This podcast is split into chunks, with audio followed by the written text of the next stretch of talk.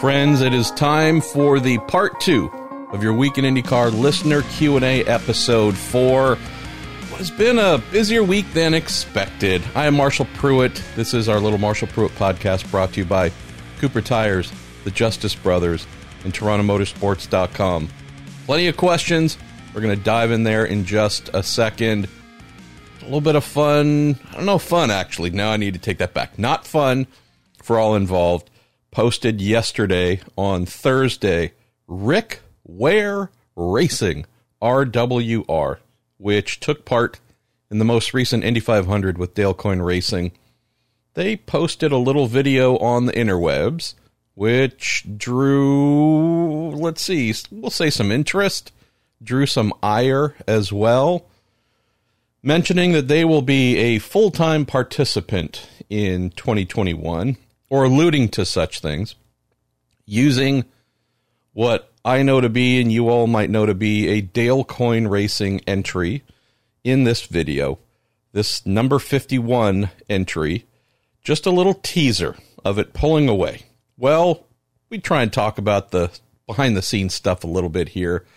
Uh, if you were going to be a co-entrant, not a primary entrant, but a co-entrant with a well-established IndyCar team, would you be posting teaser videos before the team has announced what they're doing, who they're doing it with, who may or may not be driving, so on and so forth?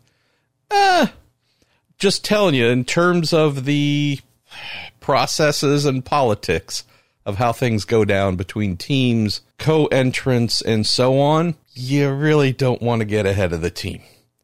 This usually happens a couple times each year where a sponsor or a co-entrant or something will go early and or go without permission of the team, the major team, and then there's a little bit of, uh, yeah, not super happy conversations going on in the background. But so not the end of the world, but just one of those things where you go, oh, yeah, all right.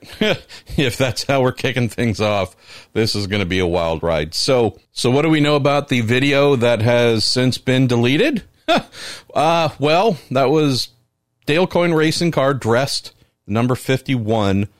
Believe this is a car that was, air quote, borrowed by the Rick Ware Racing team to use for promotions, but this was clearly the car being run by Coyne at Sebring. We know that that fifty-one car took part in the Indy five hundred with a number of co-entrants and whatnot in August with James Davison driving.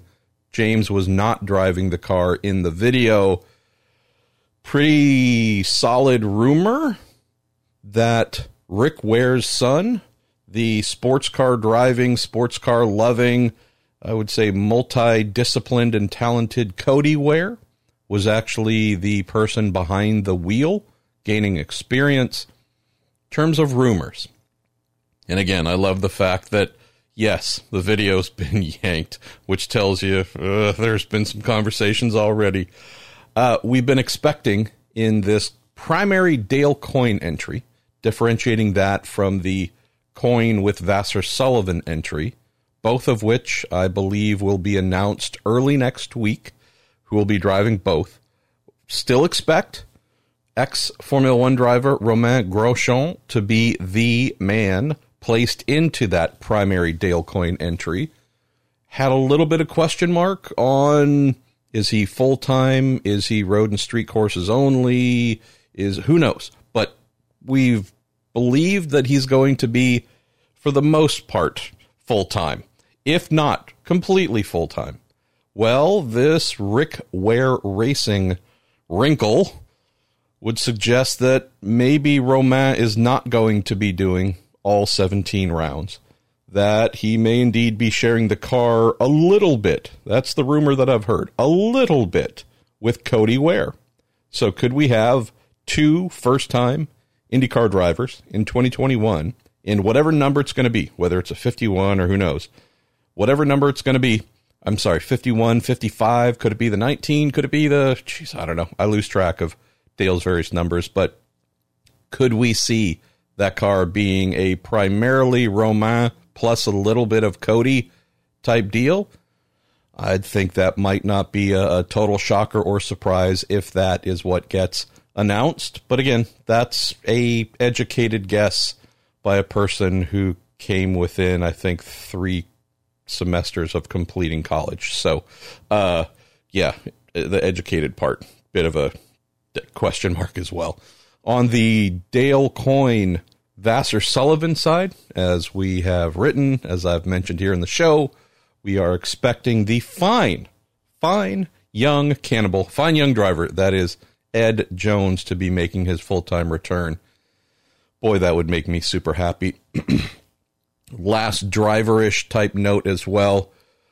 Have been told we are on the clock. I know y'all been patient with this. We've been on the clock for a while about the mayor of Hinchtown, James Hinchcliffe, and being confirmed at Andretti. I have heard that we could have both Coynes and the final full-time Andretti Autosport driver confirmed officially next week. So we've also been told this for more than a month of when it could happen. You know, these things sometimes slide, but if you're a fan of IndyCar and you're looking to see the final couple of, of holes filled, I think next week is going to be a good one for news. Last little thing to mention here, we closed on Monday the Scott Dixon's what uh, start to finish charity print. That made me super happy. Also made the good folks at Canteen, which is a charity in Australia that helps and works with teens with cancer and their families. We raised in American dollars Uh, eleven thousand one dollars eleven thousand one dollars headed to Canteen. The vast majority of the bidders on those twenty-five prints have uh, all made those donations, and those prints are headed their way. Still a couple just uh, covering off the last few to make those donations, but that translates to something like fourteen thousand three hundred dollars Australian. So got a really, really nice note from the really sweet folks at Canteen, and thanked all the awesome people. Paul Zimmerman from the Motorsport Collector, I'd say probably first and foremost, because he put so much volunteer time into running the auction, obviously the mailing and shipping of all the twenty-five individual prints, but uh, he, air quote, helps with this, but it's not help. Paul and his uh, amazing memorabilia shop, the Motorsport Collector, which I have sunk, I don't even want to tell you how many of my dollars into for fifteen plus years. Um, Paul just puts in a crazy amount of effort to make all this happen. So huge thank you to him. Also my pal Andy Blackmore, who I uh, commissioned and asked to put the print, create the print. So yeah, Andy, you're a, a freaking beast. Then the uh, Chip Ganassi Racing team and all the drivers who signed it. Um, yeah, just good, good folks. And, and so thankful for them to help with this latest charitable endeavor. All right, we're going to get rocking and rolling. Hey, is that a music bed? It is. We're going to get rocking and rolling with your questions, of which there are many. I think we can get them done in an hour and a half or less, so let's see if my time prediction skills serve me or fail me once again. Jeremiah Morrell, you are the fine, fine person kicking off the Q and A section here. Also have a related one from Mark Hamilton on the subject of Peretta Autosport, Simona Di Silvestro, Team Penske, and the number sixteen Chevy coming to the Indy five hundred. Uh, we have Jeremiah making a grand statement, I think, speaking for many of you. It says, awesome to see the Simona announcement, tremendous buzz and upside for new fans to get invested in the story. Asks, what does the team makeup look like? Is it going to be staffed by some Penske folks or just equipment and a completely new to IndyCar crew? This will be one hundred percent Team Penske. If we're talking the running operation and supplying of the car, could there be the addition of some women on the team side? I'm sure it's possible, and I hope that's the case. But as I originally heard about this, it was presented as a fifth Roger Penske Indy five hundred entry. I later learned, as in just when it was being announced, that an old pal by the name of Beth Peretta was indeed the entrant for it. But just to give a little bit of background on the approach to this, this is what I'd heard of for more than a month as a straight-up fifth Penske entry. Was going to have a woman racer in the good old hot rod, and this being part of the Race for Equality and Change program, but this being truly a fifth Penske entry. We know that it is now being entered under the Peretta Autosport banner, and we know that there's ambition because they told us so in an interview uh, that they want this to become full-time and such. Exactly how that part works, that's the thing that I want to get a little bit more insight on. I'm due to capture a long-form interview with Beth, hopefully here over the weekend, talking more about her life and career. She is an old friend, but just doing that more about the totality of her career. But in there, I do want to ask as well some bits about the future, Jeremiah. And, hey, you certainly wouldn't want to turn away uh, Team Penske engineers, mechanics, over-the-wall pit crew, all those things. We know that that's going to lead you to victory lane, but I'm curious to find out if Beth has a transition point in mind where she might be able to start replacing, inserting, however it would pan out, uh, her own staff.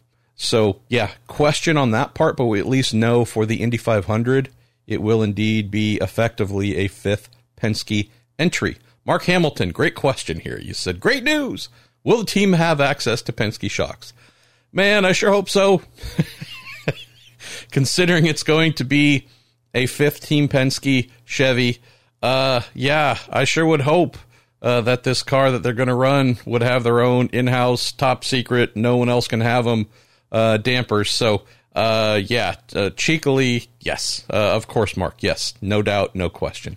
Uh, Ryan Terpstra, how you doing, pal? Says, M P A made a bold statement in support of Simona for your guest interview. I said she's one of the best drivers in the past ten years without a victory. Also adds, give me three names to put on that list. He says, for hashtag me personally, number one would be Robert Wickens, number two would be Pato Ward, and number three would be Simona. Yeah, I mean, I can't argue with any of that or, or the order of the list as well. Pato, we know, is not going to be on that list for very long. I was going to say Marco, but that was going to be a really bad joke, and I shouldn't because that would be unkind, and we try not to be unkind here. I don't know if anyone else really jumps out outside of the three you've listed. I mean, again, I don't really consider Pato because that's going to happen soon, but I mean, between Wiki and Simona over the last decade, you know, I'm not saying that there weren't some favorites where you're like, oh boy, I'd love to see them win, but they didn't. I mean, if we want to throw out the boy in a better team or if the situations were better than they were, uh, Gabby Chavez, uh, Jack Hawksworth, Ed Jones, um, you know, there, we, certainly we could probably drum up a few more. Tristan Vautier, no doubt that guy could be a race-winning driver for sure. Uh, Connor Daly, let's throw Connor in, right? Um, Zach Veach. I mean, we could probably run a pretty long list here, but I do like the Wickens in P one, Simona in P two, Robbie as well, we know, minus the crash. I mean, the guy'd probably be a champion by now, if not having finished second or third in the uh, in the standings and getting close to one. So I think you're onto something there. Uh, let's see. Justin Holmes, you sent this one in, and I got to admit, I... I I took a couple breaths because I was like, all right, dude. And well, I love you. Uh, you said, aside from doing your part with weekly shows, how come there aren't any reporters at testing? Where's the content? Where's the hype? Uh, my brother Justin, are you aware, by chance, that this little industry that I work in, that being motor racing reporting, motor racing media, is on its knees, if not halfway into the ground being buried, brother? Maybe not, So that's why I was like, okay, maybe Justin just doesn't realize. Uh, I am one of many who probably was on the brink of no longer having a way of uh, supporting my family because, especially with COVID hitting and advertisers doing what advertisers do, which is uh, when times get hard, they have to look at the programs that are most impactful and valuable and then possibly pull away from some where they say, well, we could probably live without that right now as we have to tighten our belts. Um, Just sharing, brother, like racing reporters, your favorite racing websites and or magazines, some of them are gone permanently as a result of COVID. And the rest are getting by by digging into the couch and finding whatever loose change is left. So the reason that folks aren't being put on planes and booking hotels and rental cars and doing all kinds of things that cost a lot of money to go and cover testing is because the industry is trying not to crumble and fail and go the way of the dinosaurs because there's so little money in all places being shared. So that's the main reason. Um, it's the main reason why you probably don't see, I don't know, N B A reporters and commentators being sent to cover practice at their whatever the local team happens to be. And I don't, I'm not talking about just someone. I'm just saying, like, if we're talking about, hey, should we spend a lot of money to go and cover a practice session? Tends not to be something that you see a big full production done in most sports. Um, so when we have a private test day at Sebring and there are what, six cars, seven cars on track on Monday. And then at what, I think eight or nine on Tuesday, it's a private test. First of all, just that's a little bit of a background, meaning, uh, the track's not open for reporters unless the teams decide to allow them in. It's their test. It's not an open test, uh, an official series test. So, uh, as for where's the content, where's the hype? Uh, myself and I know a few other IndyCar reporters have for many, many years written test reports, spoken to drivers, uh, filed that content. So if you happen to take a look, you would have seen a Monday and a Tuesday test report. There was also a video done with two Ganassi drivers on Monday. There was supposed to be one on Tuesday with some Andretti drivers, but that fell through, unfortunately. But yeah, uh, I'm going to jump on to the next question here in a second, Justin, but just sharing, my friend, that uh, unless you know of someone who wants to invest uh, a couple hundred thousand dollars uh, to make these kinds of things happen where lots of folks can fly all over and cover testing throughout the year um, and permissions can be received, I don't know if this question sits so well with me because I can tell you, uh, totally independent of the podcast, uh, I do my damnedest, and I know that there are others as well who do, to try and bring everyone as much testing content as we can to try and keep interest alive. So, um, I don't know, maybe this, uh, yeah, I'll just move on. Uh, Daniel Ingleton, Steve Grinstead. Two related questions here. Daniel, you start off with saying, how important was this week's Sebring test for a team? Asks, what different programs would a team have for various level of experienced drivers, example being Ganassi with Dixon, Erickson, Palou, and Johnson. And Steve Grinstead adds, with that Sebring testing, what all would be on a team's first of the year testing checklist? Says, also, we always hear them testing on the short course. Would they ever run the long course? And what are the major differences? Um, well, work backwards here. The bumps at Sebring are really something that would not suit an Indy car that runs, I would say, not only lower than sports cars on the full circuit, but yeah, I the car w- the cars would have to have their ride heights raised so significantly to try and deal with the bumps as not to destroy the bottom of the car, if not break off parts of the bottom of the car, slamming uh, into the track after coming down from some of those bumps, that just to accommodate the rough part of the circuit they don't use, I think would compromise the overall lap time, car handling, and effectively kill any value that they would receive from using the full track to learn about the car and gain benefits from that testing. The reason that they use the, quote, short course, which is what I think the full circuit is three point seven miles, and the short course, I believe, is one point nine, is that one point nine, first of all, is by and large smooth-ish. So the track surface, while it varies in terms of what it is, uh, the, the composition of the track surface itself, because there's been a lot of different paving and fixing over the years, it is relatively smooth uh, compared to being super bumpy. It can and does build grip as more rubber goes down. And just sharing for those who don't know, the Sebring short course is where teams go to develop their street course setups. Overstating another obvious thing, street courses aren't exactly sitting ready and available for testing at any point in time. So to try and replicate uh, what they can't do in terms of testing on a street course, they go to Sebring, use the short course. Uh, it's not super fast.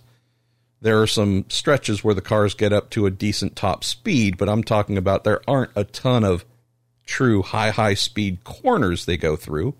So that actually replicates quite nicely the dynamics found at a street course where, by and large, the corners tend to be slow to medium speed. That's what the short course offers. So that's what they end up doing there. And so coming back to Daniel's question and then your question, Steve, on the checklist, this, beyond starting off with the drivers you mentioned, Daniel, and anyone else who hasn't either been in the car uh, since the offseason, or if it's a driver that's brand new to the series, like Jimmy Johnson, you're going to spend the first outing, maybe the second outing if necessary, just running through systems checks, making sure that everything's functioning as expected, all the sensors are talking, everything is giving back quality information. Make sure that the car you haven't run, and especially in some cases with drivers who've never been there or are limited on IndyCar experience, going to go out, get a feel for the car, feel for the track.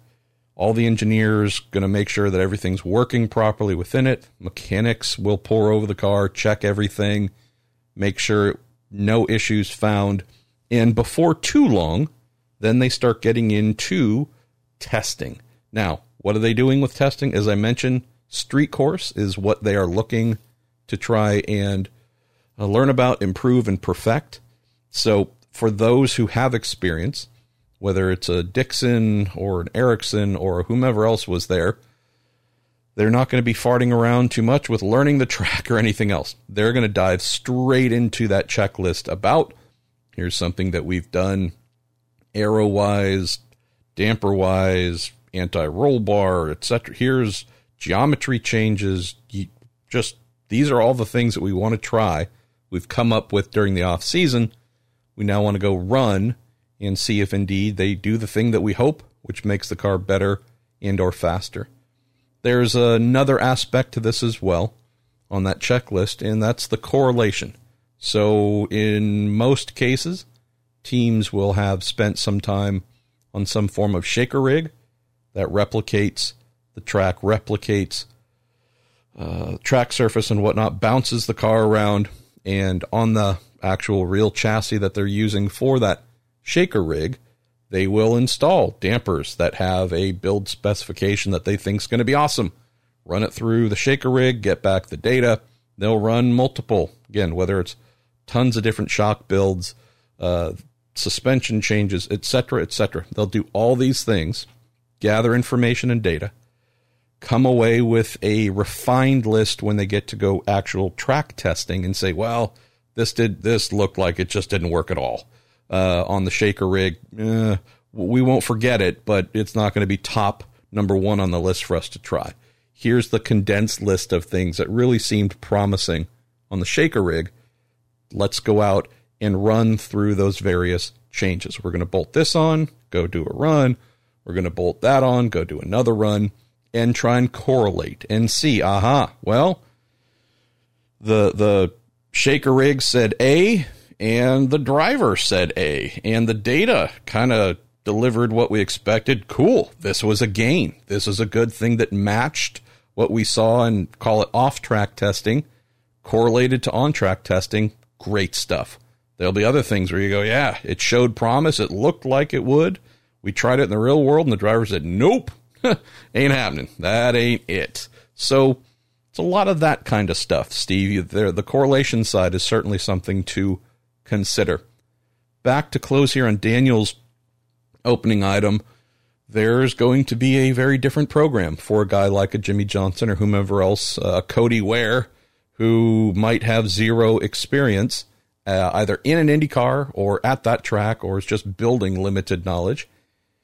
Do you think they would be throwing super complex, please compare and contrast this setup change uh, to another one, Jimmy, while he's still learning to drive an Indy car? Absolutely not. This would be a less complex thing. Not saying they did not make any changes and would not make any changes. Just saying that you're going to send the experienced ones out to come back with the most valuable info possible. The ones who are still learning, you're going to just focus on their development by and large without throwing too many things their way in terms of variables. Where are we going next? Uh, Hrishi Deshpande said, hey, saw some recent tweets from Jimmy Johnson that looked like he was testing a Formula Regional Americas car. Uh, and also now that he's at Sebring with his Indy car, how is his off-season testing and training going? When I last spoke with Jimmy, he was really happy. Uh, what I need to do, and this is on my to-do list, actually it's not. Huh. Okay, time to bust out the, the Sharpie and the notepad. I am making a Jimmy Johnson follow-up note. Need to check in with Jimmy. Also need to check in with his mentor driver coach, Dario Franchitti, to get his take on that. So I know that Dar and I discussed doing occasional stories, kind of follow-up things on how Jimmy's evolution is coming. Think I should get my butt in gear, Hrishi, and get you a better answer for that. Matt Philpott uh, says, Marshall, what do you see as the biggest drawback to come from the decision to not have a formal spring training testing session this year? Lots, many, um, overstating the obvious yet again here, Matt, with changes to how Indy car and probably many other series as well. I don't want to hang it all on them, but in changes to Indy car's overall approach to testing in recent years, this is also pre-COVID, so it's not all something that the bad coronavirus brought to us. Um, we've had a big reduction in private test days. So teams, simply put, don't have that many opportunities to go and learn about the cars, develop their drivers, and so on and so forth. We know that there are a couple extra test days made available for rookies, so that's great. It's still a very small number of track testing opportunities. So the lack of spring training being two, three days at wherever it might be, would have been this year or next year, who knows? It's just a numbers game, Matt, of you talk to teams and say, hey, what's the thing that you're bummed out about most? And it's the, yeah, uh, we're going to show up at Barber this year.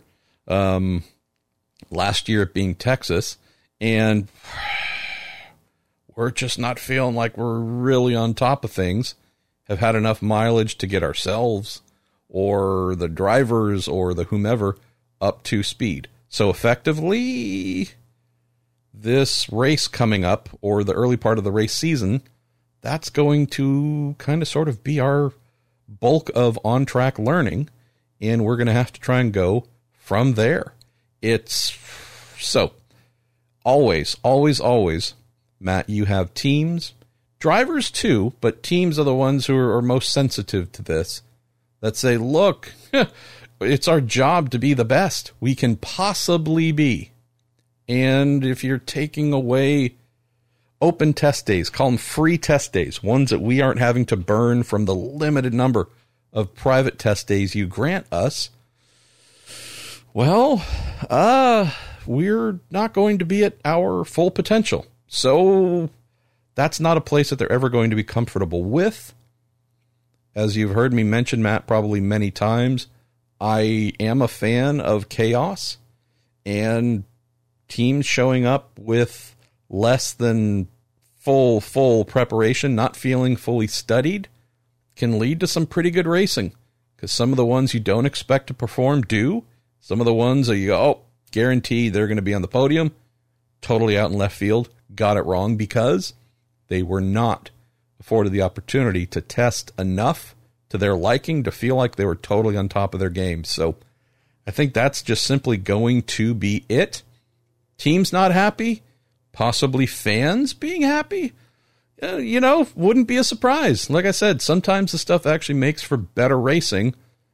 And that's an argument that I've started to hear IndyCar suggest a little bit. Like, yeah, I know you don't want to give it up, but hey, it's not as if the racing was bad last year. So yeah, I'd say that's it, my man. Got to take a sip of coffee here, by the way.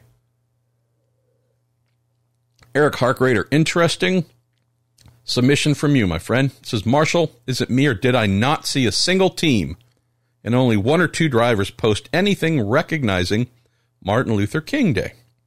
And he says, given the, quote, Drive for Diversity program, how is that possible? Are they utterly tone deaf? Is this, at any point, a willful and deliberate avoidance of the topic based on a directive from senior people involved in the series? What the bleep? Well, a couple things come to mind here, Eric. I didn't look, didn't pay attention, probably still I didn't care. Um, there's a little bit of the keeping up with the Joneses, making, keeping up with appearances side to things like this. And that's something that I am just not too keen on from a personal standpoint. From a professional standpoint, how's this? Totally get where you're coming from.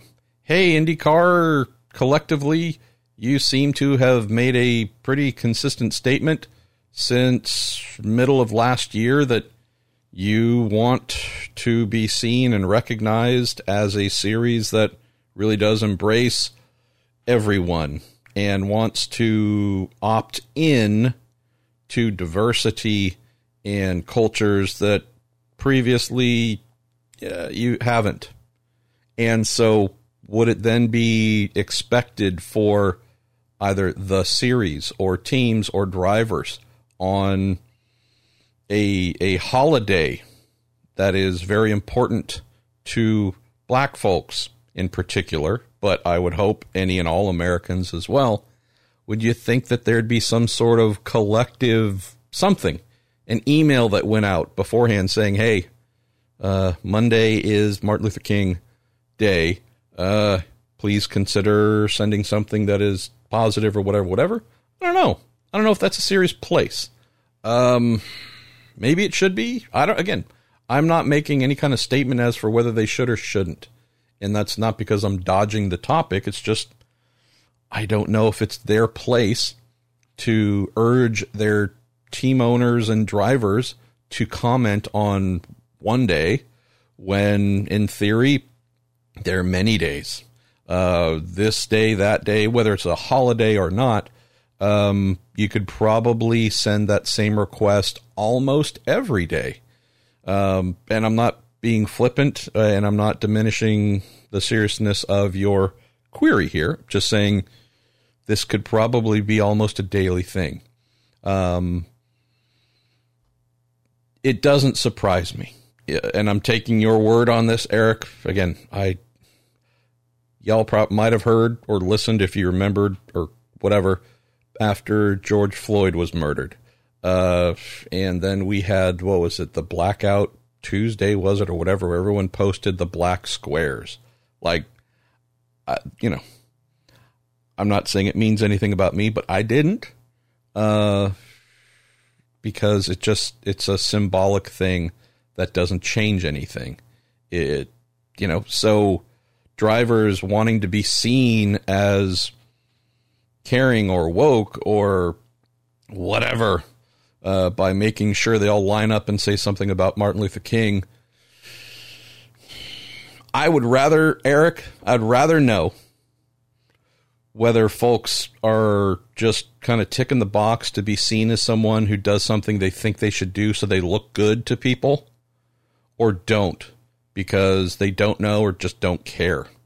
And do I hope and wish and desire that more IndyCar teams and drivers cared about such things and wanted to genuinely support, pick a thousand different things that Martin Luther King represented or wanted to see Uh, infused throughout the world for our betterment, of course, but I'd rather know who or what they are about in a very genuine manner by not doing so than just faking it to look good. So yeah, um, your sensibilities, my sensibilities, Uh, they certainly aren't shared with everyone, and other people's sensibilities are things that we might not Uh, share or grasp or fully understand. So do I think that with the Race for Equality and Change being a new core component of IndyCar, that it would have been a pretty good vehicle or easy entree for those who've never weighed in on such things, never really thought to post something or share, maybe not a quote or a picture, but actual something real? Like, hey, you know, growing up, I heard Martin Luther King's name any time and, you know, read about him in school or whatever, in whichever class, but, you know, never had a real direct connection. But uh, in later in life or recently, I've learned that dot, dot, dot. I read this thing that he said and it really resonated with me. And now I look at something differently or have a changed viewpoint on something. Like, that would be amazing. But just the, let me cut and paste somebody else's JPEG with a quote of him saying something, like, meh, those things tend not to do much for me. So not totally surprised that we did not see a response apparently from most on Monday. Uh, Vincent Martinez and Jerry Robert Sudeth. How you doing, Jer? How you doing, Vincent? Questions about Romain Grosjean. We need a good nickname for him, don't we? And not a bad one, right? Not something fire-related, but Romain Grosjean, we know that's a name that's going to be murdered by just about everybody speaking it into a microphone, myself included. We need to come up with a nickname. So for those of you who are keen on such things, respond here on the good old Bookface or the tweeters or the whatever. We need a nickname, or just a new name. We need a, a really terrible Americanized version of Romain Grosjean to help uh, some who just are not going to be able to uh, get the Frenchy part.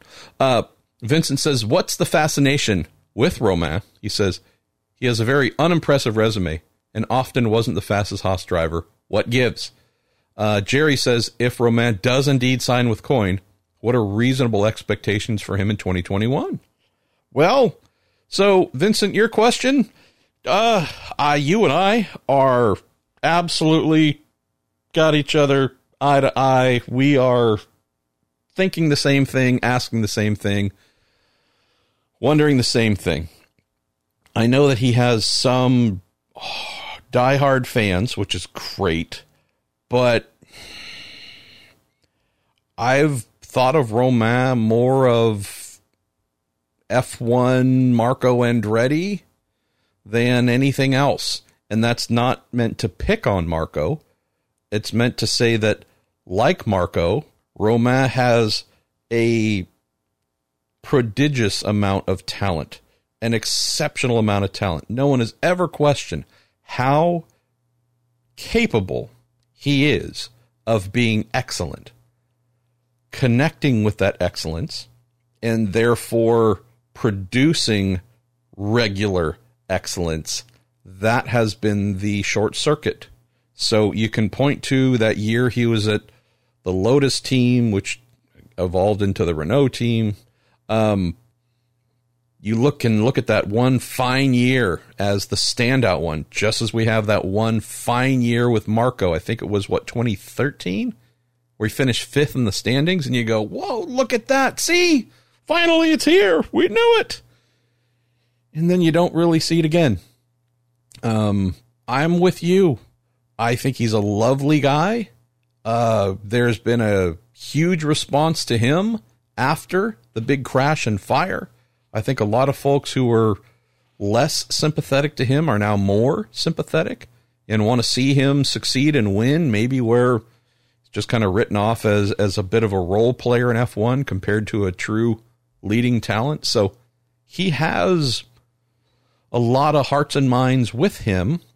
What he doesn't have is a resume that says, oh, yeah, this guy, boy, it's just always some sort of time and opportunity where bad luck, boy, you know, always wrong time, wrong team, wherever it was. The thing we know about F one is, as you mentioned here, saying he often wasn't the fastest Haas driver. With F one being so segmented, you know, from a competitive standpoint, teams often being in their own class, right? Ah, boy, they're off a little bit. So all we can do is compare one driver against the next. Had Romain dominated Kevin Magnussen last couple of years, and we could say, all right, well, clearly the guy, you know, we know Kevin's a badass, and he Romain's just owning him. Wasn't the case. We certainly had races where Romain was better. So I'm not saying that he wasn't beating Kevin at any point in time, as I try not to burp into the mic.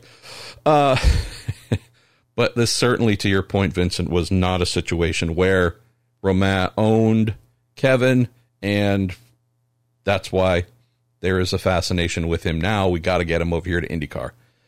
Dale Coyne, as I probably mentioned too many times, he is a stargazer when it comes to European talent.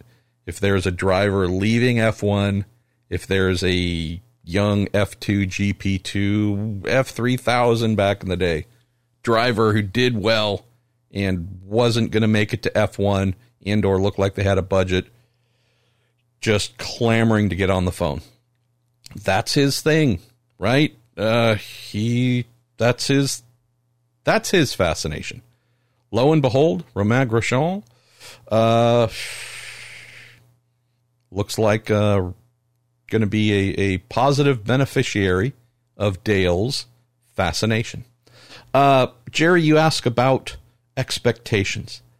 Not knowing yet what his calendar would be. Again, we it sounds like it's not going to be full-time, but I think mostly full-time.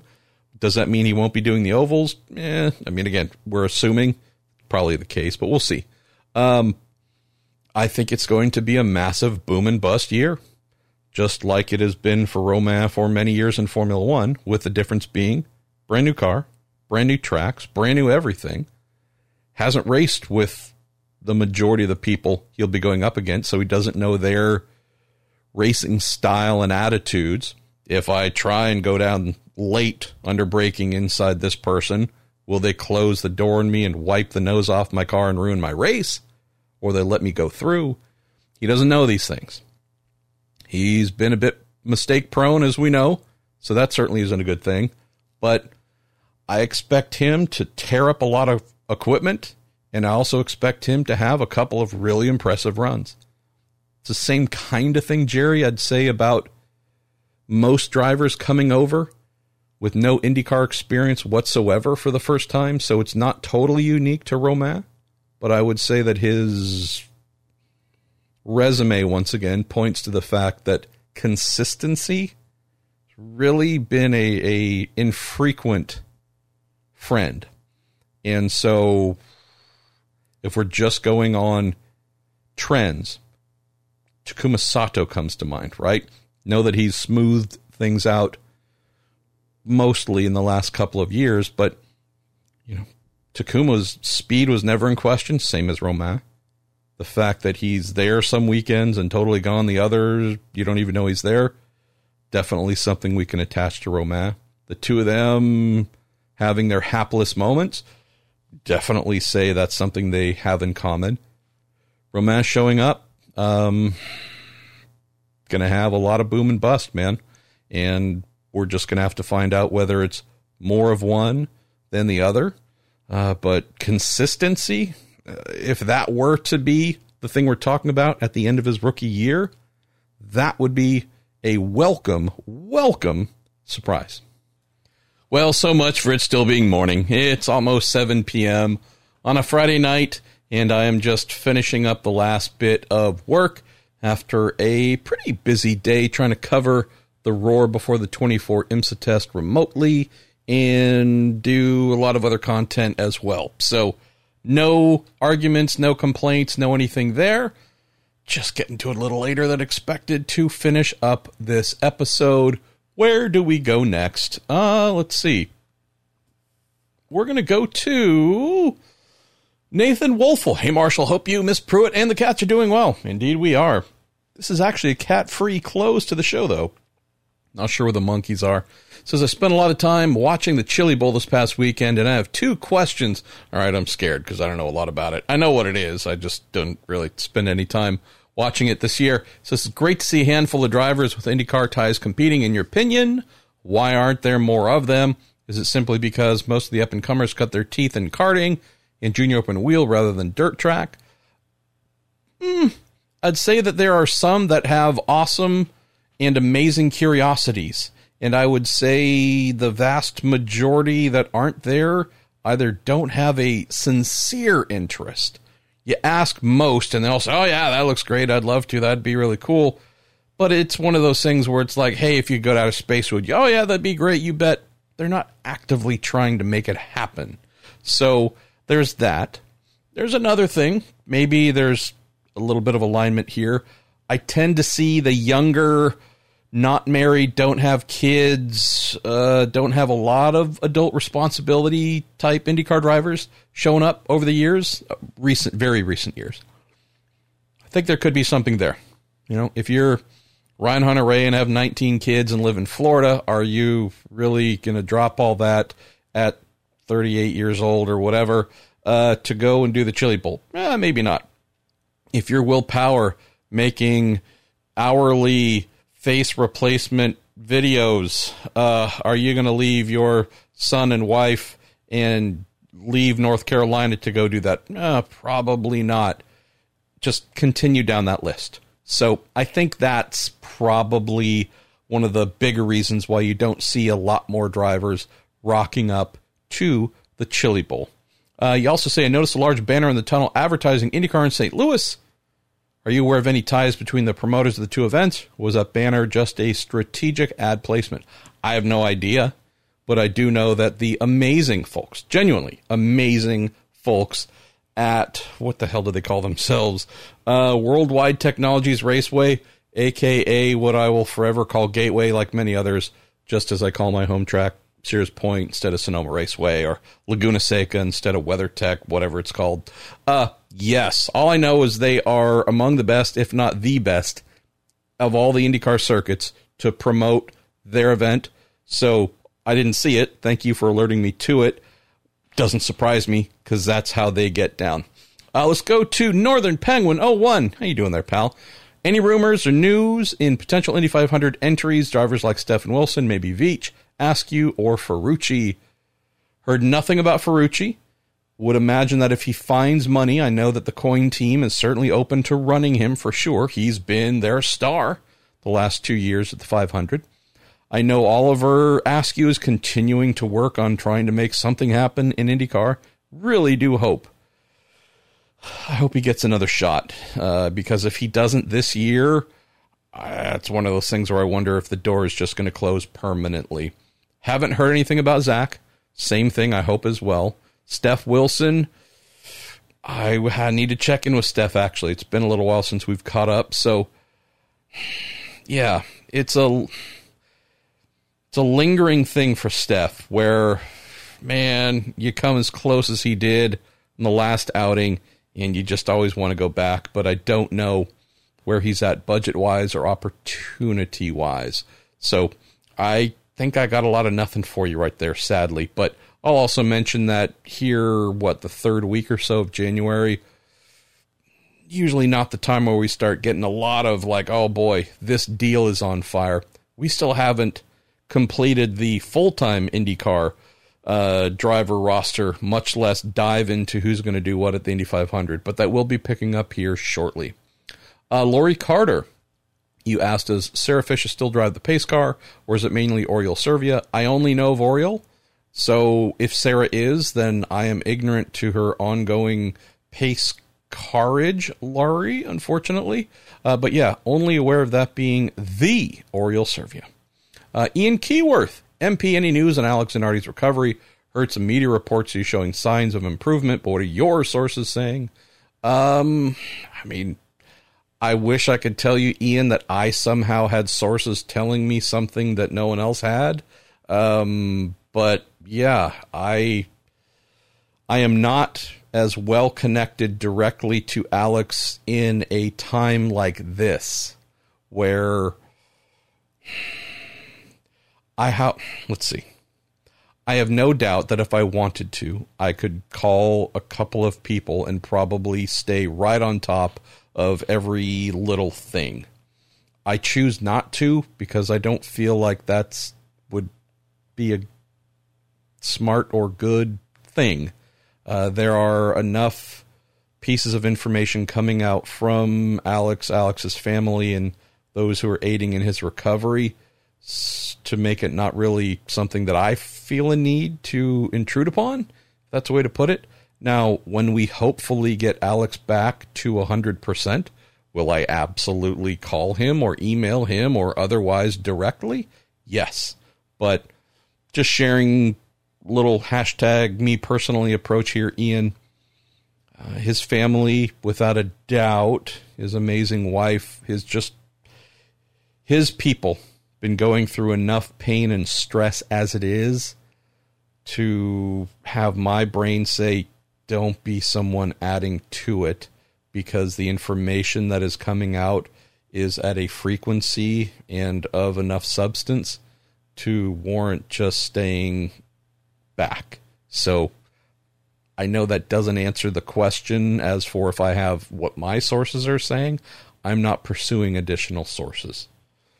Uh, let's say, let's go to Ross Porter. Hey, Ross.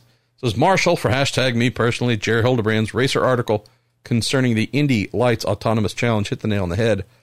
Automation to reduce human workload and error is a fantastic thing we see every day in things like passenger cars and airplanes. The thought of robot race cars doesn't do anything for me, but I do wonder how automation might be utilized and developed in a series like IndyCar to improve safety without altering the on-track product. I, too, wonder the same thing, Ross. Not something that I've spent a lot of time thinking about, but I know that I've heard someone like Tim Cindric tell me he loves the idea of automation, probably more on the electrification side. If we think about how in the F I A W E C, how the Toyota T S zero five zero L M P one hybrids for many, many, many years now have reached pit lane, combustion engine turns off, the full electric propulsion side takes over, so they're not only saving fuel, but they're traversing pit lane on full electric power. Once the pit stop is done, car drops and takes off under electric power and does not fire the internal combustion engine until it reaches the end of pit lane. His thought, thinking somewhere along those lines, using this upcoming hybrid power plant, using the electric side on pit lane at Indy, uh, for example, but then maybe thinking about some of the other automation, robot-minded type stuff that we see with some of the electric vehicles on the road, even just some of the high-end vehicles on the road that do uh, will do autopilot, uh, will help you maintain your lane and lane discipline. And I just remember Tim mentioning, you know, I don't know what we're going to do when we get there, but it does seem like, well, if we're going to have this electric component, we could, in theory, do pit lane on electric power, but what if we went a step further and had sonar, LiDAR, radar, DARDAR, whatever DAR, um, engaging as well, just from a safety standpoint. Thinking about the Indy five hundred, seems like there's a some sort of crash every year of person pulling out and they didn't see the person pulling in or wh- whatever it might be. Hey, is there a way through all this and, you know, G P S and whatever else to have some form of system where the cars all know to, I guess, social distance and maintain lane discipline and not run into one another using lots of smart computational radar, LiDAR, you name it, DAR, plus electrified stuff? Who knows? Could that be a thing? Maybe. So I'm with you. I don't know all the possibilities, but I know that smarter people than me, uh, smarter people than I probably are thinking about such things. So can't wait to find out what might be coming, Ross. Let's see, where do we go next? Oh, it's one of our favorite topics. Not really. Uh, uh we got, what is this, two questions on a similar, similar topic? Uh, hey, Marshall says business dash dash dash travel from Reddit. Says, I hope you're doing well. I'm curious to know if the Paul Tracy social media saga has caught the attention of N B C and IndyCar. Uh, between the drama around him deleting his Twitter account, calling out the r slash IndyCar Reddit subgroup on his social media accounts, and arguing with people in the comments section in his Instagram posts. As someone who works in P R, this isn't the best image to have around someone who works on national and global level uh, with N B C and IndyCar. I will also roll the next part of the next question in. There is a little bit of a separate thing here, uh, though, but uh, the Wawa twenty-four from Reddit as well. I love my Reddit screen names. Hey, Marshall, in light of the IndyCar subreddit and Paul Tracy beef, he says, Paul basically called the community scumbag keyboard warriors who are not real fans. Ask what are some of the weirdest or silliest beefs in IndyCar history. So I'll get to that in just a second. Uh, to the primary question from business dash dash dash travel, IndyCar and N B C have always been made aware of this. So I haven't spent a lot of time trying to actively keep my memory charged of what, when he's posting the shithole countries thing, or whether he's, which time he's been air quote hacked.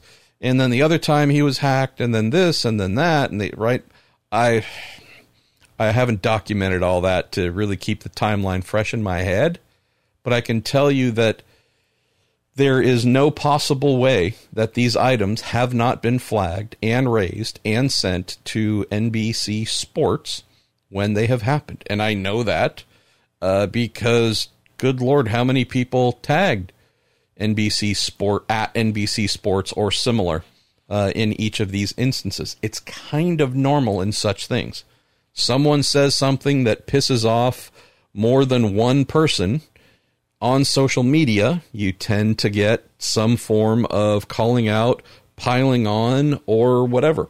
I'm not saying the people who are mad are wrong and aren't or are doing anything they shouldn't. I'm just saying this phenomenon, whether it's racing or any other facet of life on social media, it's kind of the way it goes. So I'm absolutely positive his employers have known about this for a long time. IndyCar is not an employer of his, by the way. They're just the recipient of his services as he's hired by N B C Sports. Mentioned this many times on the show. I'll just reiterate it in case some don't know or haven't heard it before. Uh, Paul is within N B C Sports the equivalent uh, of a made man, right? Uh, he is he's under the golden shield of N B C Sports' highest, most people uh, who believe him when he says he's hacked, who've got his back, who are his ride or die. And I'm just telling you, that's a thing that anybody with their whomever their employer happens to be would dream of having. So if you have a employer who says, whatever, I, you're, we got you, you're ours, we're not letting you go. It's a dream scenario.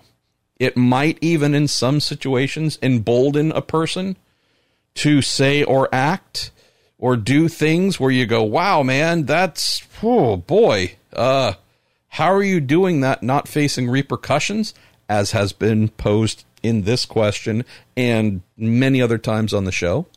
Well, that's the dream answer. When an employer has your back so much that you can do almost anything and not face any repercussions, would you then be the least bit concerned about calling people scumbags and shithole this and what, right? Just going double barrel blasts at all times. Well, there's a reason why you would do that, because you know you're not going to get called out for it from the people who employ you. So that, I would think, would be a pretty big comfort zone to say and act however you want.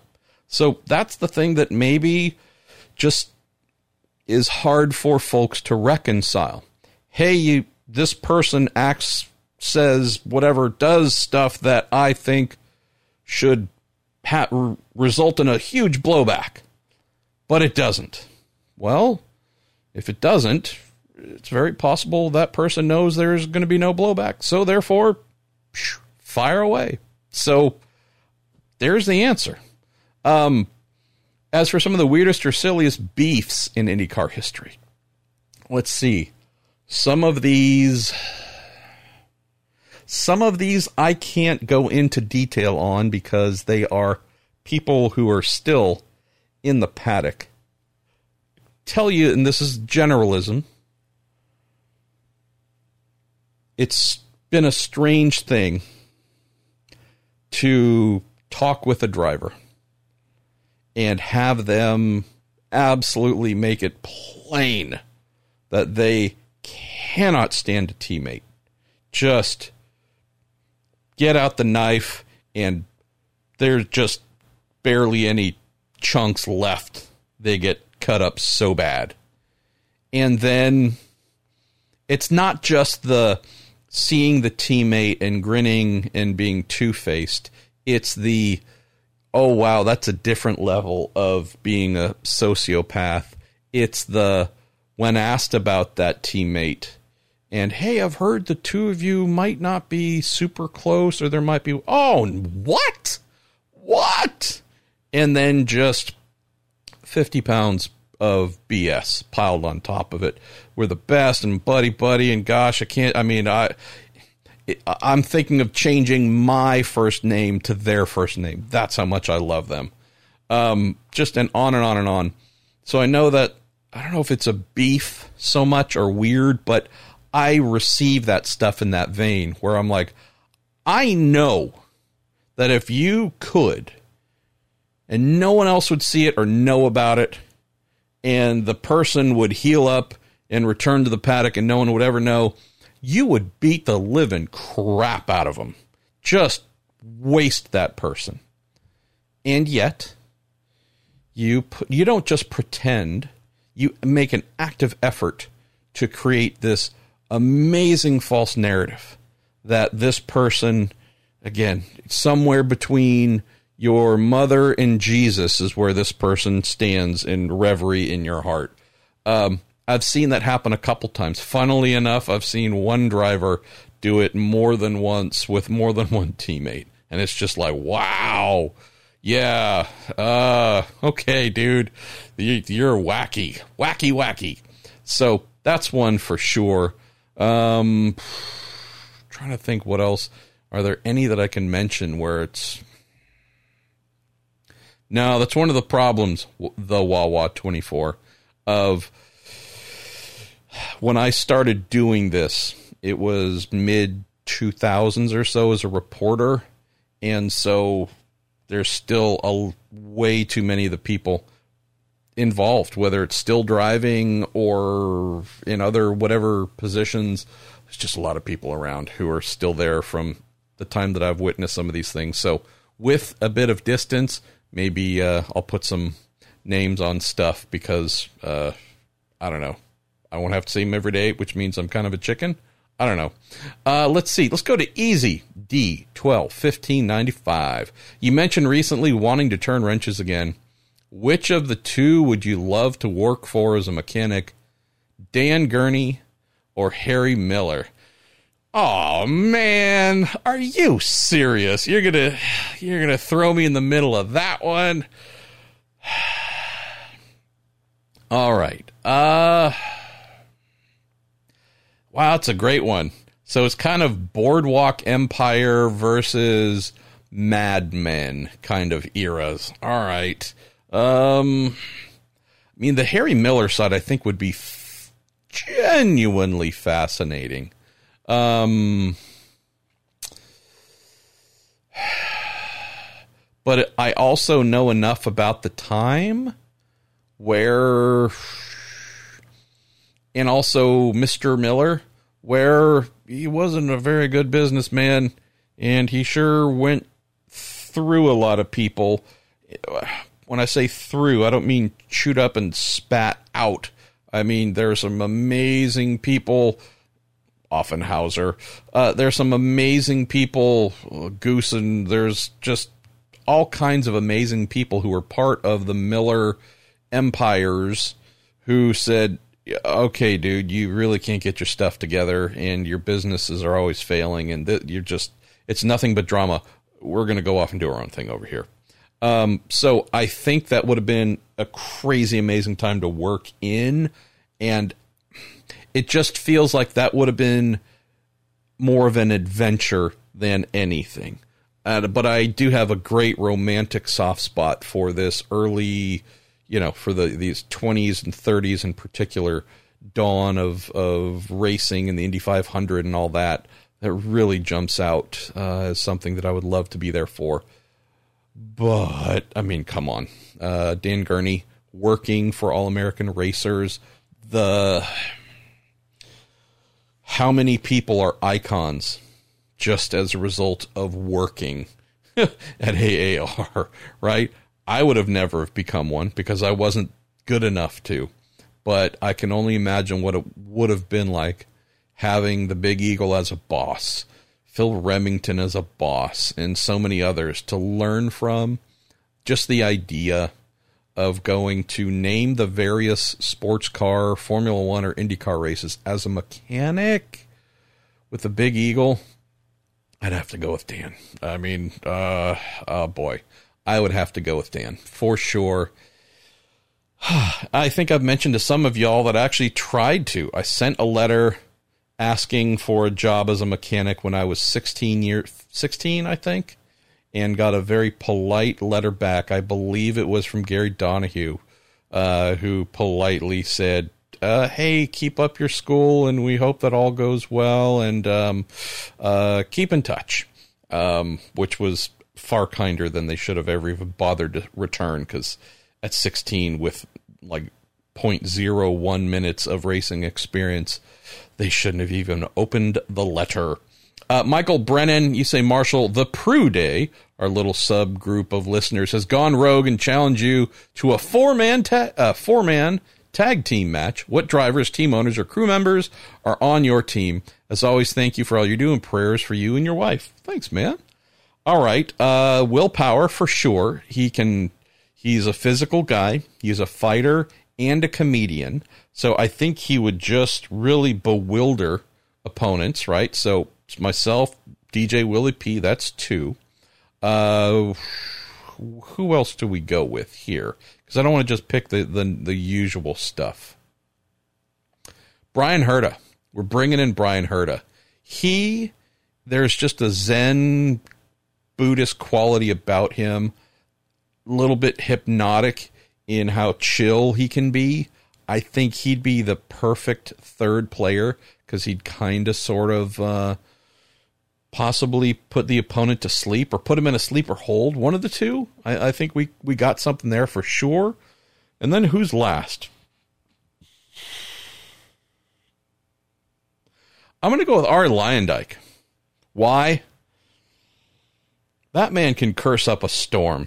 That man, he, uh, granted, I know he's sixty, whatever, but there's just something that tells me a fist-bumping, red-faced, cursing like a Dutch sailor Ari Leyendyke would just be the disruptor, right? People would be like, what, what, what are you so mad about? What are you, what are you cursing at me about? And why do you keep fist bumping me and uh, all kinds of bumping me? So yeah, I think it'd be, I know it'd be a, a tag match. It'd also be a great mismatch. Myself, Will Power, Brian Herta, and Ari Leyendyke. That might be the worst assembly ever. And I think, Michael, that I love it for just that reason. All right, we've got a couple more questions. Trying to knock them out as quickly as I can. Where are we at time-wise? Okay. Uh, James Lau, you've sent this in before. I appreciate you sending it in again. James says, occasionally you talk about the demographics of IndyCar's true fan base.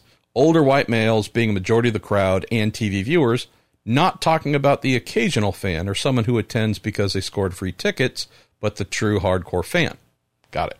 Because I've been a lifelong IndyCar fan since my early teens, and I grew up on the fiftieth state. I remember listening to the Indy five hundred on the radio, um, so on and so forth. It says, as we chatted before, you know I am of Asian descent, and we're about the same age. So I definitely know that over the years, attending the IndyCar races at Laguna and Sears Point, the other attendees mostly don't look like me, and that's fine. It says, I love the sport. And don't even ask me how I felt when I went to watch NASCAR at Sears Point one time in the early nineties. Oh, boy. Yeah.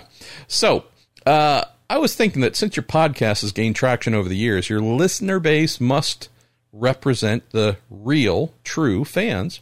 How about this idea? And honestly, something that IndyCar should work on. But how do we do a poll on the demographics of your listener base? Could be as simple as age, ethnicity, state, or country of residence, et cetera. This would be something really interesting to see. What do you think? Well, uh, I mean, I'm, you know, I'm open to it, but I'm not the one to demand anyone to do anything, James. Uh, I I think I've mentioned before, I greatly appreciate what appears to be a fairly solid demographic of women who listen, and that just makes me beyond happy. Again, obvious statement alert, or maybe oversharing alert. Uh, I am so incredibly proud of my wife. Uh, everything that drew me to her, everything that I've found in her beyond the beauty and attraction and all of that, but just as a person, as a woman, is her strength, her independence, her vast intelligence. Like, this is just a kick-ass woman. And then there's everything else that made me say, I must, must, must be with her, hopefully. And she was silly enough to say yes. And then here we are. But I mention this because I find something just so compelling about women like my wife, who are their own person, fully strong, fully independent, fully everything. And I'll say that that's not necessarily gender specific to women. The majority of my closest male friends are very similar, if not identical. Independent minded, stand up, they're full, proud who they are, kick ass, et cetera, et cetera. You know, I don't have a lot of reserved friends, ones who are quieter and so on. And so this is not stating anything negative about those who are. I'm just saying, for my sensibilities as a human being, ones who stand proud and are all about personal accomplishment and upliftment and goals and all those things, man or woman, those are the folks I find myself drawn towards professionally or on a personal level. So I welcome and just love the fact that it appears that I don't know what the demographic percentage happens to be. I don't know how to find out. If we're talking analytics from my podcast, it doesn't provide any of that kind of stuff. It's just, here's how many downloads you got. Here's the general region where they are or the state. And pff, that's about it. Um, but I would hope that we have a solid number of women who listen. Uh, that would be awesome. And I do see in the questions that come in that may lead me to believe that this is some or partly true. Uh, as for ethnic diversity, religious diversity, uh, sexual diversity, I, identity diversity, I should say, um, I would hope that there is something solid and strong numerically there as well. And that's probably because I'm a guy from a place in the world where that's the norm and what I've grown up with. But I don't know if those things are true, James, because I don't have any tools that I know of to figure these things out. So I'll just say, if by chance any of you who are still listening at this point in time of the show and heard James's thoughts, and I, I do second them, I would love, I would love for those who want to share who you are, where you're from, whatever, if you think that's right or appropriate, to do so. I uh, just things that I might have said before, just sharing with you a little bit more of who I am. Growing up, my first best friend was Iranian American, and it wasn't a good time to be Iranian or Iranian American with uh, what happened with the hostage taking. But nonetheless, Amir was my best friend, and although I haven't seen him in forever, I love every single piece of that guy. Uh, my another best friend, by chance, was Iraqi American. And Dan and I, I mean, again, I love that guy to absolute pieces. Um, so many of my friends growing up, closest friends, absolutely did not look like me, because at least for where I grew up, there were a lot of folks who didn't look like me, and their parents came from countries, South Pacific, Asia, Africa, wherever. And I'm just saying, I know that that experience is not, by any means, is not a universal one. I, by chance, grew up uh, in an area in the Bay Area here where my sandy blonde hair in some of the classes that I had in grade school or wherever else, I was sticking out. And again, it was never norm abnormal to me, was never anything other than just life. And so in my head, to close on this topic, James, whether it is your fine Asian self or someone that is as white as me or as whatever, like, just being around people who are different in color, different in all capacity, like, that's my normal place. Call it happy place, because that's what I've known.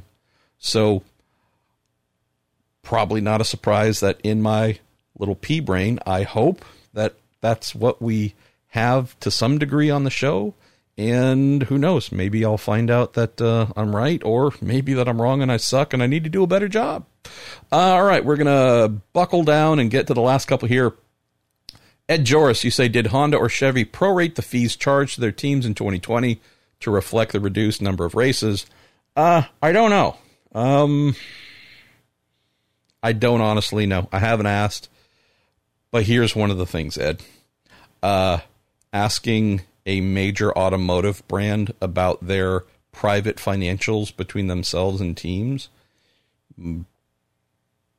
I will inform you that this is something that most just stare back at you, or you can assume they do so when they receive an email inquiring about such things and go, really, dude?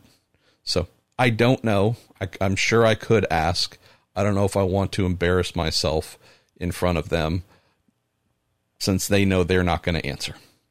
Uh, let's see. Lawrence Cunningham. Hey, Marshall, love the new Week in IndyCar cartoons by Mister Wark. Any plans on a book from you in the future? Huh. Summer of nineteen sixty-seven that Dan Gurney uh, had would make a good read. Also saddened, but not surprised by Marco's announcement. All the best to you and Chabrel. Thanks, man. My wife, my amazing wife, by Coinky Dink here, continues to tell me, hey, you dork, you need to write a book, whatever it is, get something going. And I don't disagree with her. I am very, very sensitive to the fact that I don't know if much of what I would write would be of any interest to anything other than the tiniest sliver of a readership base. So I'm not a guy that likes to spend a lot of time on something where I don't feel as if it's going to be rewarded. I don't mean rewarded like I get a cookie or a lot of money, but I'm a, Lawrence, I am a, if my wife were on the podcast, she would tell you that I am a time value guy. Okay, cool. Uh, if this is going to take me ten hours to do, I'll happily do it. But I want to know up front, or have a strong inkling up front, that the commitment of those ten hours will have a positive result in the end. Just spending the ten and hoping, eh, that's not me. So one of those things where I'm just trying to think about what should I do, what should I write about. If I do something first, the first thing I would do, like not a, hey, I'm just going to start writing a bunch of things and here's five books, but just like, if I'm going to do something first, I have a feeling it might be more of a photo book, my photography with some interesting maybe or amusing captions, more of a look at the picture, but get a story with that picture type thing. So I'm leaning in that direction. But again, Uh, me and my wife and my cats might be the only people to buy it. Uh, all right, we are, what are we down to? Yeah, we're just about ready to say goodbye. Let me look at the good old clockety clock. Yeah, we're uh, we're getting really close to saying goodbye here. Grant Stouter said you got a retro question. Was born in ninety-five, so I never saw these in person. But what happened to the old low drag wheels? Did the extra weight not justify continued use? Says I've seen this style of wheel on an Audi Quattro G T O car as well. As a matter of fact, Grant, you did not see that on any of the Audi Trans Am or G T O cars. Those were wheel fans. Those are actual, not aero wheels. Those were constructed items with vanes built into them to act as kind of a sideways propeller, drawing air into the wheel to cool the brakes. So very different than aero wheels. The actual flush aero type wheels, especially that we saw in like Penske cars, like late eighties, early nineties and such. Um, I don't remember who made those. Struggling to remember who made those. I think Lola might've made, made some as well to come with their cars. Um, yeah, I don't honestly remember why, man. I wish I could. Uh, I should probably reach out and ask that question to somebody. If I remember, I will, uh, and try and get back to you on that, Grant. I don't remember why that came to an end, but yeah, uh, they were cool. I thought they looked great. Uh, I know that they required a lot of extra polishing to keep pretty. So, uh, there's that, but yeah, I'm not totally sure why they went away and if it was a rule-based thing, or if was there a manufacturer that did them primarily and they went out of business. I don't remember why. Uh, I apologize, man. Let's see. Kevin Kerner. All right, another area where I'm ig- kind of sort of ignorant. M P, can you talk about racing suit technology? Says, when I raced twenty years ago, they were pretty heavy, really hot, and any logos I had were patches sewn on uh, by, via embroidery. Is that still done, or are logos printed on the on the suits? How has the tech advanced over the years? I haven't stayed on top of that, Kev. I know that somewhere I have my racing suit from about thirty years ago. And yeah, no need to buy a sauna. Just put it on. It was a Simpson, by the way. Never fit right. Um, yeah, everything that I've seen, they're all printed. I know material-wise that they are crazy lightweight. I have a... What is it? I've got a couple of suits here. Uh, but yeah, the most recent one is a twenty nineteen Puma suit. And yeah, it's pretty darn light. And you can tell that without my knowledge of the exact material advancements, you can just tell compared to what you and I had back in the day, which felt like, I don't even know, man, it, it felt like the thickness of a good sandwich. um, yeah, this is like crazy thin, crazy light. And the fact that it can apparently prevent fire from reaching skin for a duration of time that is better than what our old, like, holy cow, we're bundled up like kids going out to play in the snow type thickness. It impresses me. I just, I don't have a, a good answer for you on what type of materials changed over the years. Also know that if we're fortunate to have any fire suit manufacturers or reps listening to the show, do not hesitate to shoot me an email or visit uh, social media and reach out, and you can learn me because I ain't done learned enough. Uh, hey, all right, our pal, Shauna Oakwood, she says, hey, M P, safety question. Um, not sure if you know the answer to, but what the hell? Says, my husband and I were rewatching the eighty-one Indy five hundred, and they were making a big deal about a tool used to get Danny and guys out of the car called the Jaws of Life. Were they invented for racing and found their way to outside use or vice versa? As I recall, it was outside use brought in. These were basically fire and emergency uh, tools that gained pretty quick popularity to what we are talking about here with Danny Ungaias, used on the streets and highways in America to do this exact thing to get people out of crashed road cars. And the application quickly made it to motor racing. That's what I remember. I hope my memory isn't bad, Shauna. Raymond Wong, Marshall, let's go back to Alfa Romeo and their attempt to supply motors for Patrick Racing in ninety and ninety-one. Where did it all go wrong for not only Alfa Romeo, but also Pat Patrick, who burned his bridge with Chevy that allowed Bobby Rahal to come in and own the team? Uh, he also says, P S I walk with Elias. Well, I love me some Elias. Look at that. We got a W W E reference here again. Thanks, Raymond Wong. Raymond, uh, as I recall, Alfa Romeo was bound and determined to do their own thing in terms of building and tuning and developing their engines. The famous story of Pat Patrick having and using Chevy power, sending secretly one of those coveted Chevy engines. And Chevy really was hardcore back in the eighties and early nineties about controlling their engine supply, who got them. You know, it was, they were so good that they really made an effort to say, nope, we're staying right on top of this. We're, we're, eh, we're not going to let these get out to anybody. So Patrick, in this clandestine effort to send one of their Chevy motors to Italy, to Alfa Romeo, to have them tear it all down, effectively try and copy it, uh, and that motor still ending up being deficient and explosion prone. This is just a pretty simple case, as I recall, of a manufacturer not being as good as they needed to at what they were trying to do.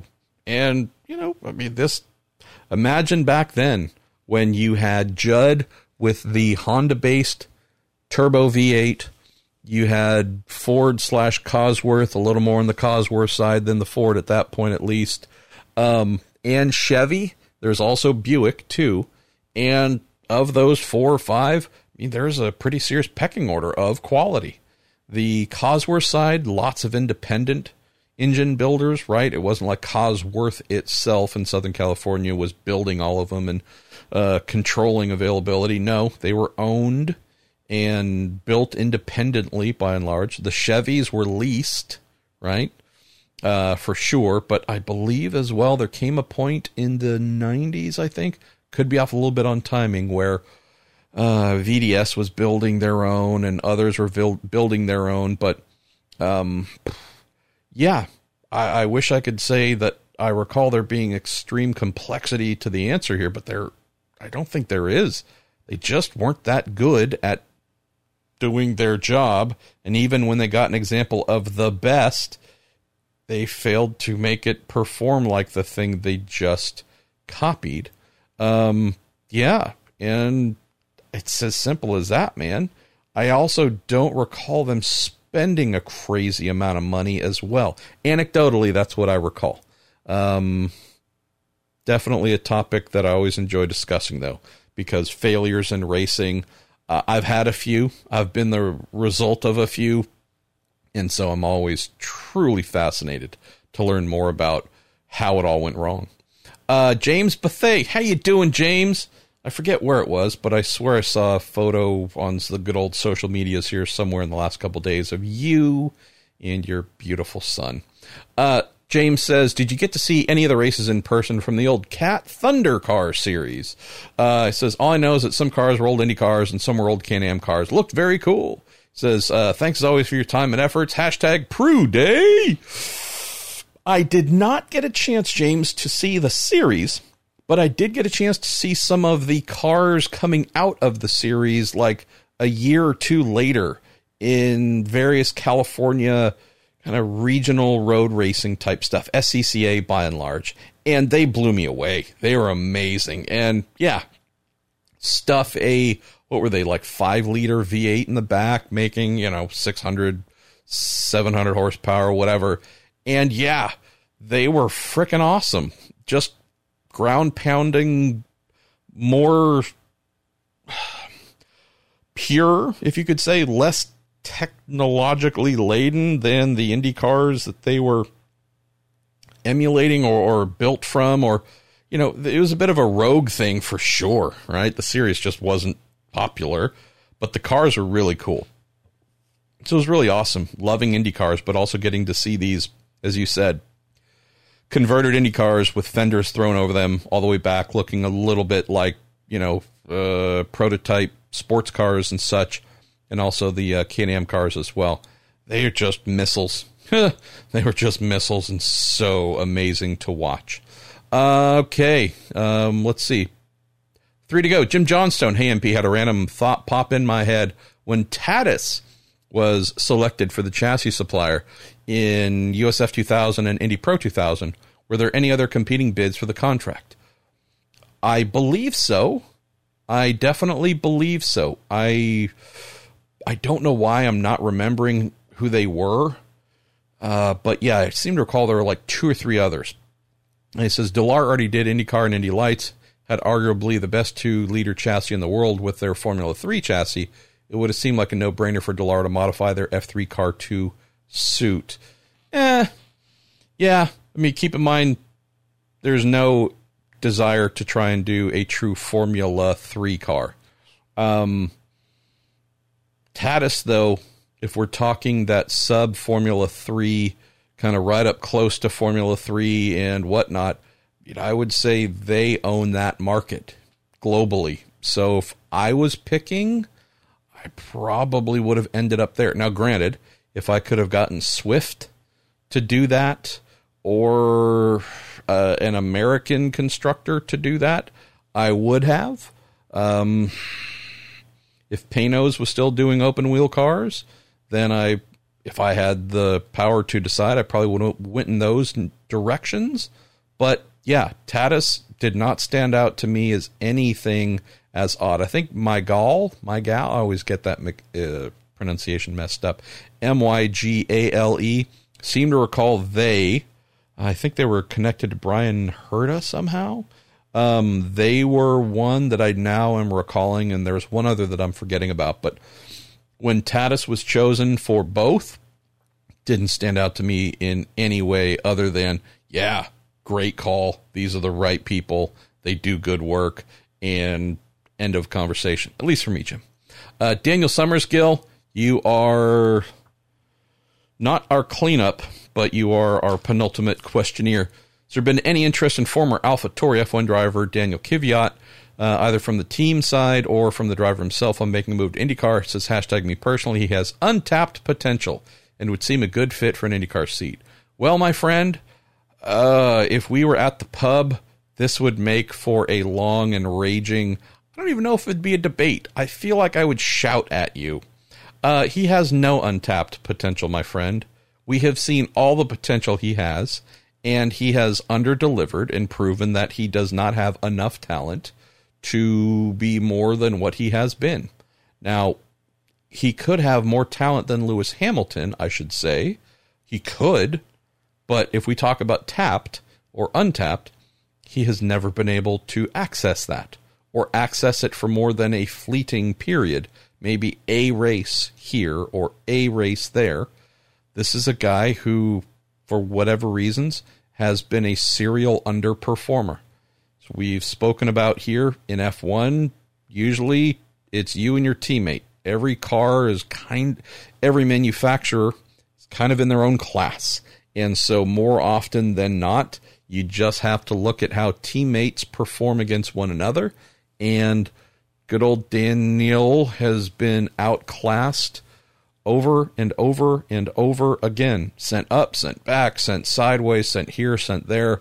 And I cannot remember a time where there was a consistent period where he was like, wow, that guy's going to the top. That guy is, he's a future champion or just a true star in waiting. Um, it seems to me that falling out of F one finally, I've been wondering for many years why he was still there. So I wonder if that's why I've heard zero from IndyCar teams expressing interest in him, other than, well, if he could bring six to ten million dollars, we'd be interested. But uh, yeah, and I don't. I'm sure he's maybe been asked about IndyCar. I don't know. I haven't read it, but yeah, just there are a couple IndyCar drivers I could name that I would say think of him as that person, and you'd go, oh, okay, yeah, that's why no one's really chasing him down. But I won't, because we're trying to be nice. It's twenty twenty-one, trying to have a good time, y'all. Final question goes to our pal Hire Lee. Says, hey, is there any update on Jackie Heinricher and her interests in becoming an Indy five hundred entrant? Says, last I heard, it was going on. It was going to be the uh, oh six car driven by Catherine Legg when Helia, when Elia wasn't in it, referring to Meyer Shank, uh, and a third car for the Indy five hundred. I really hope this one happens. The series needs it, and I want it. I haven't spoken to Jackie, so I should to get it straight from her, but I know that I have had conversations very recently uh, with two folks that in and around her orbit who have said she's gone a thousand percent silent on this. Uh, nothing, like a lot of nothing. I don't recall Jackie and Catherine being truly in the running for the second part-time Shank car. I know that there have been interests in trying to do Cat and Jackie for that Indy five hundred entry you mentioned, or for an Indy five hundred entry mention. That would require money, and just say that if those who are pretty close and have a feel for what she might be doing are saying she's truly just zero, zero communication, zero anything, um... maybe she's just working really hard trying to find the money. But usually if you express an ambition, know that it requires money, and have money, you aren't silent. So not saying that's the answer, just saying I should reach out to Jackie and maybe do either an update or at least get a feel. Because, yeah, uh, there's a lot of cool stuff happening with women in the sport right about now. And it seems like we should be hearing something from Jackie, and I really hope that we do. All right. I am going to say goodbye. We have done a number of podcasts this week. Next week, going to be pretty busy week as well there with the Rolex twenty-four at Daytona coming up. I'm going to have a number of sports car-related podcasts. Captured one recently with our man Juan Pablo Montoya. I just call him Juan Montoya, uh, or J P M, or Mister It Is What It Is. And we talk about his European racing plans this year, American racing plans and sports car, and Indy five hundred deal. And I, again, I love the guy. It's a fun conversation. Our man João Barbosa, former awesome former Atlantic driver who's made a long career in sporty cars since, I don't know, for a really long time. Let me look at the rest of the list. I've got it right next to me. Why am I not staring at it to help my brain? Uh, yeah. Well, anyways, there's a lot. So I hope you enjoy those next week. Can't tell you if we're going to do one or two listener Q and A's. Knowing that I'm going to be busy with a lot of sporty car stuff, we might just do a single, but who knows? There could be as many as three IndyCar driver announcements next week, so who knows? Maybe we're going to have to do two. Anyways, I'm Marshall Pruett.